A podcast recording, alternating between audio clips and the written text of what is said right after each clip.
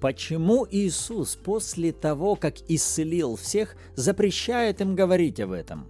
Каких сфер жизни касается фраза Иисуса «Кто не со мною, тот против меня»? И как Иисусу удавалось возвещать, но при этом молча? Обо всем этом мы будем говорить во второй части Евангелия от Матфея, 12 глава. Сегодня мы читаем с 15 по 32 стихи. Всем привет, добро пожаловать! Вы на канале Арим и с вами Андреевы Руслан и Ирина. Это 26-й выпуск подкаста «Библия. Читаем вместе». И если вначале вы читаете Библию сами, остановите, прочтите стихи с 15 по 32 и затем снова возвращайтесь к нам. А мы с вами перед чтением Библии давайте приготовим наше сердце в молитве. Отец, во имя Иисуса мы благодарим Тебя за Твое Слово, и мы осознаем, что сами мы не можем его понять. Ты послал в нашу жизнь Святого Духа, и мы просим Тебя, Святой Дух, послужи нам сегодня. Мы принимаем Твое служение учителя и наставника. Говори к нам через Твое Слово и помоги нам понять Тебя. Аминь. Итак, Матфея 12 глава с 15 стиха. И последовало за ним множество народа, и он исцелил их всех, и запретил им объявлять о нем. Да сбудется реченное через пророка Исаию, который говорит, «Вот отрок мой, которого я избрал, возлюбленный мой, которому благоволит душа моя. Положу дух мой на него и возвестит народом суд. Не воспрекословит не возопьет, и никто не услышит на улицах голоса его. Трости надломленной не переломит, и льна курящего не угасит, доколе не доставит суду победы. И на имя его будут уповать народы. Тогда привели к нему бесноватого, слепого и немого. И он исцелил его, так что слепой и немой стал говорить и видеть. И дивился весь народ и говорил, «Не это ли Христос, сын Давидов?» Фарисеи же, услышав это, сказали, «Он изгоняет бесов не иначе, как силою Виельзевула, князя Бесовского». Но Иисус, зная помышления их, сказал им, «Всякое царство, разделившееся само в себе, опустеет, и всякий город или дом, разделившийся сам в себе, не устоит. Если сатана сатану изгоняет, то он разделился сам с собою. Как же устоит царство его? И если я силою Вельзевула изгоняю бесов, то сыновья ваши, чьею силою изгоняют? Посему они будут вам судьями. Если же я Духом Божьим изгоняю бесов, то, конечно, достигло до вас Царствие Божье. Или как может кто войти в дом сильного и расхитить вещи его, если прежде не свяжет сильного, и тогда расхитит дом его? Кто не со мною, тот против меня, и кто не собирает со мною, тот расточает. Посему говорю вам, всякий грех и хула простятся человеком, а хула на Духа Святого не простится человеком. Если кто скажет слово на Сына Человеческого, простится ему. Если же кто скажет на Духа Святого, не простится ему ни в этом веке, ни в будущем. Аминь. Итак, самое начало с 15 стиха, когда идет описание служения Иисуса, мне тут же вспомнилась 9 глава Евангелия Матфея, которую мы читали недавно. Потому что здесь повторяется точно та же последовательность, что и там. Тогда Иисус исцеляет двух слепых, которые шли за ним. После того, как он их исцелил, он им запрещает возвещать о себе. И мы тогда удивлялись, ну как это Иисус так себя ведет? Зачем запрещать? Как только те слепые ушли, он освобождает человека от беса, Народ после этого начинает в удивлении ходить и говорить, не это ли Мессия? После чего фарисеи точно так же реагируют и говорят, он изгоняет бесов силой князя Бесовского. Здесь последовательность один к одному. Единственное, что Матфей вносит объяснение, почему Иисус запрещает объявлять о нем. В 15 мы видим, последовало множество народа, и он всех исцелил. Вы только представьте, все, кто пошли за Иисусом, все были исцелены. И он теперь всем говорит, не объявляйте обо мне. Вот сейчас попробовала себя представить на месте этих людей вот в этой толпе. Иисус исцелил, и я опять-таки ловлю себя на мысли, как хотелось бы рассказывать об этом и делиться друг с другом. Смотри, то есть это же пошла молва в этой толпе. Ой, посмотрите, смотрите, я руку не могла поднять. Ой, а у меня нога не шевелилась. А тут Иисус конкретно запрещает им это делать, ну, рассказывать об этом, да, говорить, что это Он. И опять-таки вот вопрос, как бы вы отреагировали на это? Это его прихоть, Почему он это делает? То есть я понимаю, что если он говорит о запрете, значит он получил это указание от отца. И затем это уже выбор мой, буду ли я также учиться идти в послушание Иисусу, даже если меня переполняет сейчас восторг, и на мой взгляд это правильно, это логично, и это некий акт благодарности рассказать об этом. И Матфей, получается, здесь указывает на то, что э, это есть не что иное, как исполнение пророчества. С 17 по 21 стих он цитирует пророка Исаию. И он говорит, «Да сбудется реченное через пророка Исаию». Реченное о чем? Реченное о том, как Мессия будет совершать служение. И обязательно обратите внимание на то, что перечисляет здесь Исаия. Итак, «Я положу на отроке моем дух мой», конец 18 «Он возвестит народам суд». Внимание, Бог говорит – он возвестит народом суд. Но теперь смотрите, как. 19. Он не воспрекословит, не возопьет, и никто не услышит на улицах голоса его. Итак, вот это сочетание. Он возвестит народом суд, но в 19 стихе перечисляются глаголы, которые как-то не стыкуются с тем, что это возвещается. Почему? Да потому что не воспрекословит, не возопьет, никто не услышит на улице голоса его. Так как же тогда можно возвещать суд, а при этом тебя никто не слышит? И как раз именно это Иисус и демонстрирует в 15 и 16 стихах когда множество людей, которые последовали за Иисусом, получают исцеление, на основании слов Исаии Иисус сейчас возвещает, что суд. Его служение, исцеление и освобождение является ничем иным, как возвещением суда. Итак, Иисус сейчас в своем служении возвещает какой-то суд. Что это за суды, которые сейчас Иисус возвещает? Бог в завете с этим народом. И сейчас на территории этого человека, человека завета, находится преступник. В виде кого? В лице болезни, в лице бесов и демонов, которые сейчас связали этого человека. И в чем суть вообще любого суда?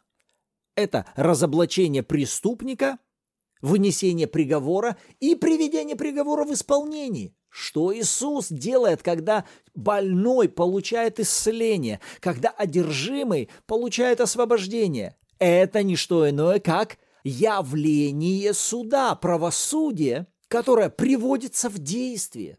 Но тогда возникает вопрос, а зачем? Зачем было необходимо это возвещение суда? В чем его была суть? Так вот, нам привычно, что когда человек творит чудеса, суть явления чудес – это обратить на себя внимание. Но у Иисуса, в служении Иисуса, не это было целью.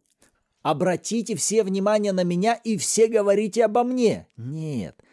Суть служения Иисуса была, чтобы вы обратили внимание на то, кто вы, и в каком царстве, в завете с кем вы пребываете. Вы же помните, что основная идея проповеди Иисуса Она вращалась вокруг системы Божьего Царства, Царства Бога. И сейчас Иисус своим служением демонстрирует реальность Божьего Царства. То есть человек, который сейчас получает исцеление, как должен был думать, окей, вот я, я вроде человек завета. Сейчас ко мне пришел кто-то, кто демонстрирует настолько уникальную, удивительную власть, что отделяет меня от моей болезни. Он производит суд над болезнью. Она на меня претендовала, она мною обладала. Я был ее рабом, а этот человек сейчас произвел суд, и я получил свободу. И любой человек, глядя на это, должен был прийти к выводу, кто перед ним сейчас. Это сейчас должна была быть явная демонстрация того, что передо мной никто иной, как представитель самого Бога, демонстрация верховной власти царства. И единственный, кто мог так себя вести, это только Мессия как тот, кому Бог обещал престол и правление в этом царстве. И сейчас, кто передо мной, каждый из них должен был ясно понимать, это и есть тот, о ком Бог говорил в законе и пророках. И получается, когда Иисус говорит, не объявляйте обо мне, мне не нужно, чтобы вы убеждали других людей в том, что я – это я, что я – это и есть Мессия. Нет, мое служение, мои действия, как исполнение точных пророчеств обо мне и Царство Бога пришло и сейчас проявляется на этой земле. Да, по поводу вот этого вопроса, как Иисусу удавалось возвещать молча.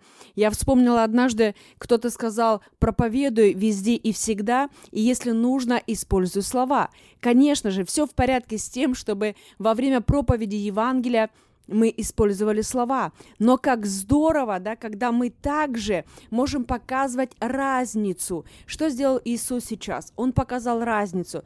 Если вот вообще вот так грубо взять, да, было плохо, стало хорошо, был минус, стал плюс – и вот этот э, способ Евангелия очень действенный, когда мы своей жизнью показываем разницу. Не только на словах, но по факту. То есть буквально улучшения, фактические улучшения в каждой сфере нашей жизни – это тоже отличный инструмент Евангелия, когда мы не говорим, может быть, да, но люди видят это, и это им говорит о Боге. Это и есть явление царства. Он не искал громкости на улицах, там написано, никто не услышит на улицах голоса его. Его не слышно. Он ходит нежно, кротко, трости не переломит, льна не угасит. Он не делает никаких призывов на улицах, никаких манифестаций. Он являет силу царства, являет силу царства. Я верю, что мы с вами призваны более всего использовать именно эту же тактику, что и Христос в своем служении. Я не говорю о том, что нам не нужно возвещать, делать это демонстративно, ярко и красиво. Я говорю о том, что в приоритете должно быть явление, как Павел говорил, явление духа и силы, реальное явление силы Царства Божьего. И в 28 стихе Иисус как раз на это и указывает. «Я Духом Божьим изгоняю бесов, вот Поэтому, конечно, достигло до вас Царство Божье. Вот к чему он и приводит. Он и говорит, до вас достигло Царство. Вот оно царство, вот оно царство. Но большая часть Израиля, чуть ли не 99%, все ожидали явления Мессии как революционера, который сейчас будет дерзновенно, смело, харизматично всех призывать. Лозунги на улицах, призывы к восстанию, к новому правительству и так далее. Даже тот же Иоанн, скорее всего, он таким образом видел – последовательность событий, что даже вот сейчас я же тот самый великий пророк, я сейчас в темнице, Я тот, которого признал весь Израиль, к которому шел креститься весь Израиль. Я приготовил путь Господу. Сейчас такой повод, чтобы весь народ поднять на восстание. Меня несправедливо заключили в темницу. Иисус должен сейчас возвещать на улицах, и весь народ поднимется. Вот она революция, вот мы не свергнем сейчас правление Рима над собой, и новая жизнь сейчас настанет. Новый царь пришел, Бог с нами, и все у нас будет хорошо. Скорее всего, Иоанн так и видел.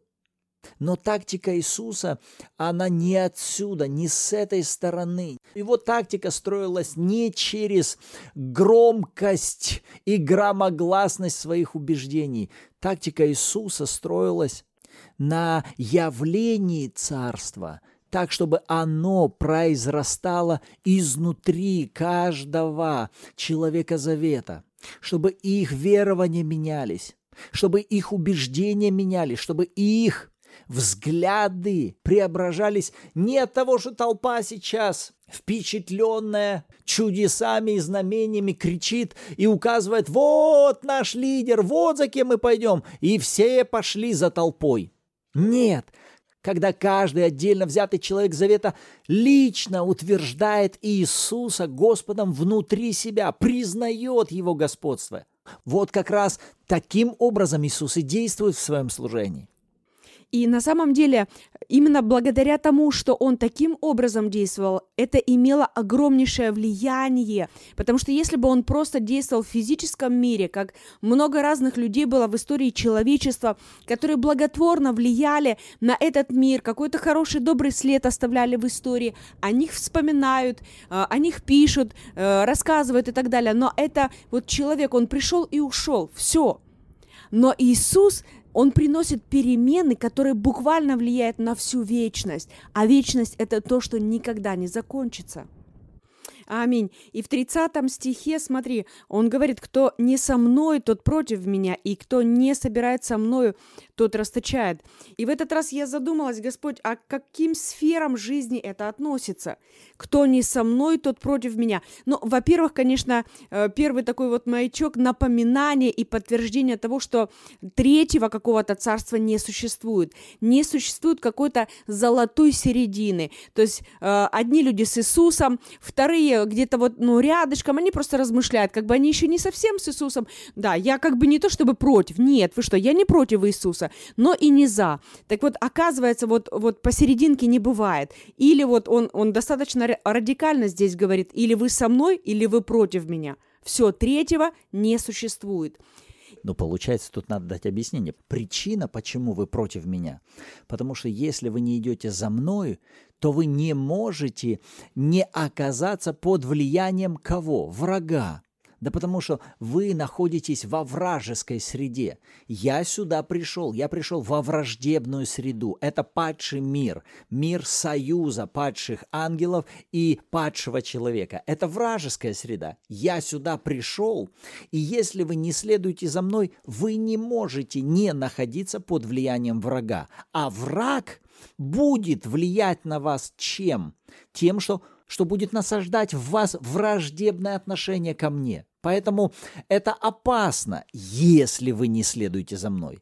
Вы можете думать, что вы займете нейтральную позицию, но такого не бывает. Заняв, как бы в кавычках, нейтральную позицию, вы все равно оказываетесь под влиянием врага, и он будет формировать в вас отношения против Иисуса.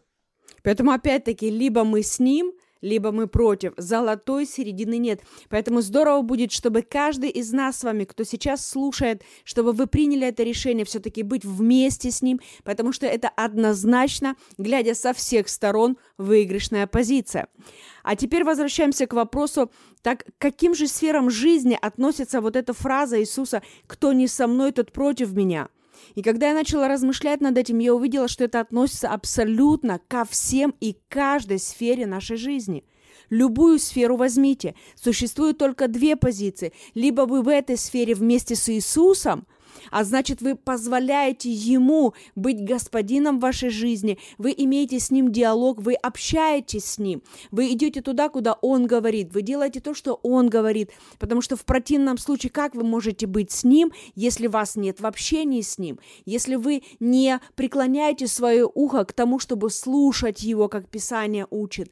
То есть для того, чтобы быть мне с Ним, мне важно держать Его в фокусе, мне важно быть сфокусированной на том, где Он сейчас, что Он сейчас делает, куда Он хочет меня направить, что мне делать, чего не делать, что говорить, что не говорит. Именно таким образом Иисус и жил на этой земле и совершал свое служение. Он в фокусе всегда держал Отца. И это то, к чему мы с вами призваны. Мы призваны следовать за Отцом. Мы призваны следовать за Иисусом. И именно для этого нам и дан Святой Дух – о котором он говорит в последующих стихах. Иисус затем обращает внимание на то, каким образом мы относимся к Святому Духу, насколько мы почитаем, уважаем Его, принимаем Его господство, потому что именно это определяет то, насколько я могу быть вместе с Иисусом и следовать за Ним на этой земле. Получается, мы не можем ни следовать за Иисусом без Святого Духа, ни являть силу Царства без Святого Духа. Как он говорит, я перстом Божьим, я Духом Божьим изгоняю бесов. Также и мы ничего не можем делать без взаимодействия со Святым Духом, а Он послан в нашу жизнь. Он вошел внутрь нас. Весь вопрос касается того, насколько мы взаимодействуем с Ним. И здесь сейчас мне пришла картина, точно так же, как Израиль тогда. Иисус, можно вот так э, прообраз увидеть, Он посреди них. Он сейчас внутри Израиля, Он там. Но кто за ним следует? Кто сфокусирован на том, куда он идет, что он делает, о чем он говорит? Единицы были теми, кто следовали точно по маршруту, по которому ходил Иисус. Насколько мы сегодня буквально даже озадачены тем, что Святой Дух, а какой у тебя маршрут, а что ты делаешь, а чему ты учишь, о чем ты говоришь? Именно поэтому Иисус в последующих стихах серьезный акцент ставит на том, каким образом мы относимся к Святому Духу, потому что любое пренебрежение Духом Святым, оно будет иметь пагубное влияние для нас, для наших отношений с Отцом. Это будет ну, разрушительно влиять на наши взаимоотношения с Иисусом, потому что тогда мы не сможем следовать за Иисусом, а мы начинаем следовать уже за кем-то другим. Как правило, и за миром, за новостями, и за тем, что оттуда будет веять. Как правило, всегда тенденция одна и та же. Аминь. Хорошо у нас было замечательное время. Это те маячки и те мысли, которые привлекли на себя наше внимание. Вы, конечно, могли отметить для себя по ходу чтения что-то свое. Поэтому мы снова напоминаем вам, последуйте за теми стихами, за теми мыслями, на которые Господь обратил ваше внимание – и мы напоминаем вам, что каждому выпуску подкастов у нас есть вопросы для того, чтобы помогать вам размышлять над прочитанными стихами. Поэтому, друзья, используйте эти вопросы, чтобы увидеть ваши акценты в ваших размышлениях. Аминь. И также после каждого подкаста на следующий день у нас на каналах выходят основные тезисы по тем размышлениям, которые у нас были прежде. Каждый понедельник, среда и пятница в 7 утра новый подкаст не пропускайте. Каждый четверг у нас новый совет для практики, для всех тех, кто желает качественно расти во взаимоотношениях с Господом и двигаться вперед. Добро пожаловать! Каждая суббота 14.00 по Киеву у нас онлайн-эфир для тех, кто желает обсудить то, что мы читаем среди недели, задать свои вопросы, поделиться своими откровениями. И для того, чтобы вы стали участником данного онлайн-эфира, добро пожаловать на наш телеграм-канал Арим Байбл. И в этой группе среди недели вы также сможете участвовать, э, читать размышления других участников и выкладывать свои. А на сегодня нам пора заканчивать. Давайте кратко поблагодарим Господа. Отец во имя Иисуса, мы благодарим Тебя за это время. Пусть Слово Твое, как семя, приносит обильный урожай внутри каждого из нас – Помоги нам быть не слышателями забывчивыми, но исполнителями Слова Твоего во имя Иисуса. Аминь. А на этом все. Услышимся в следующих подкастах. thank you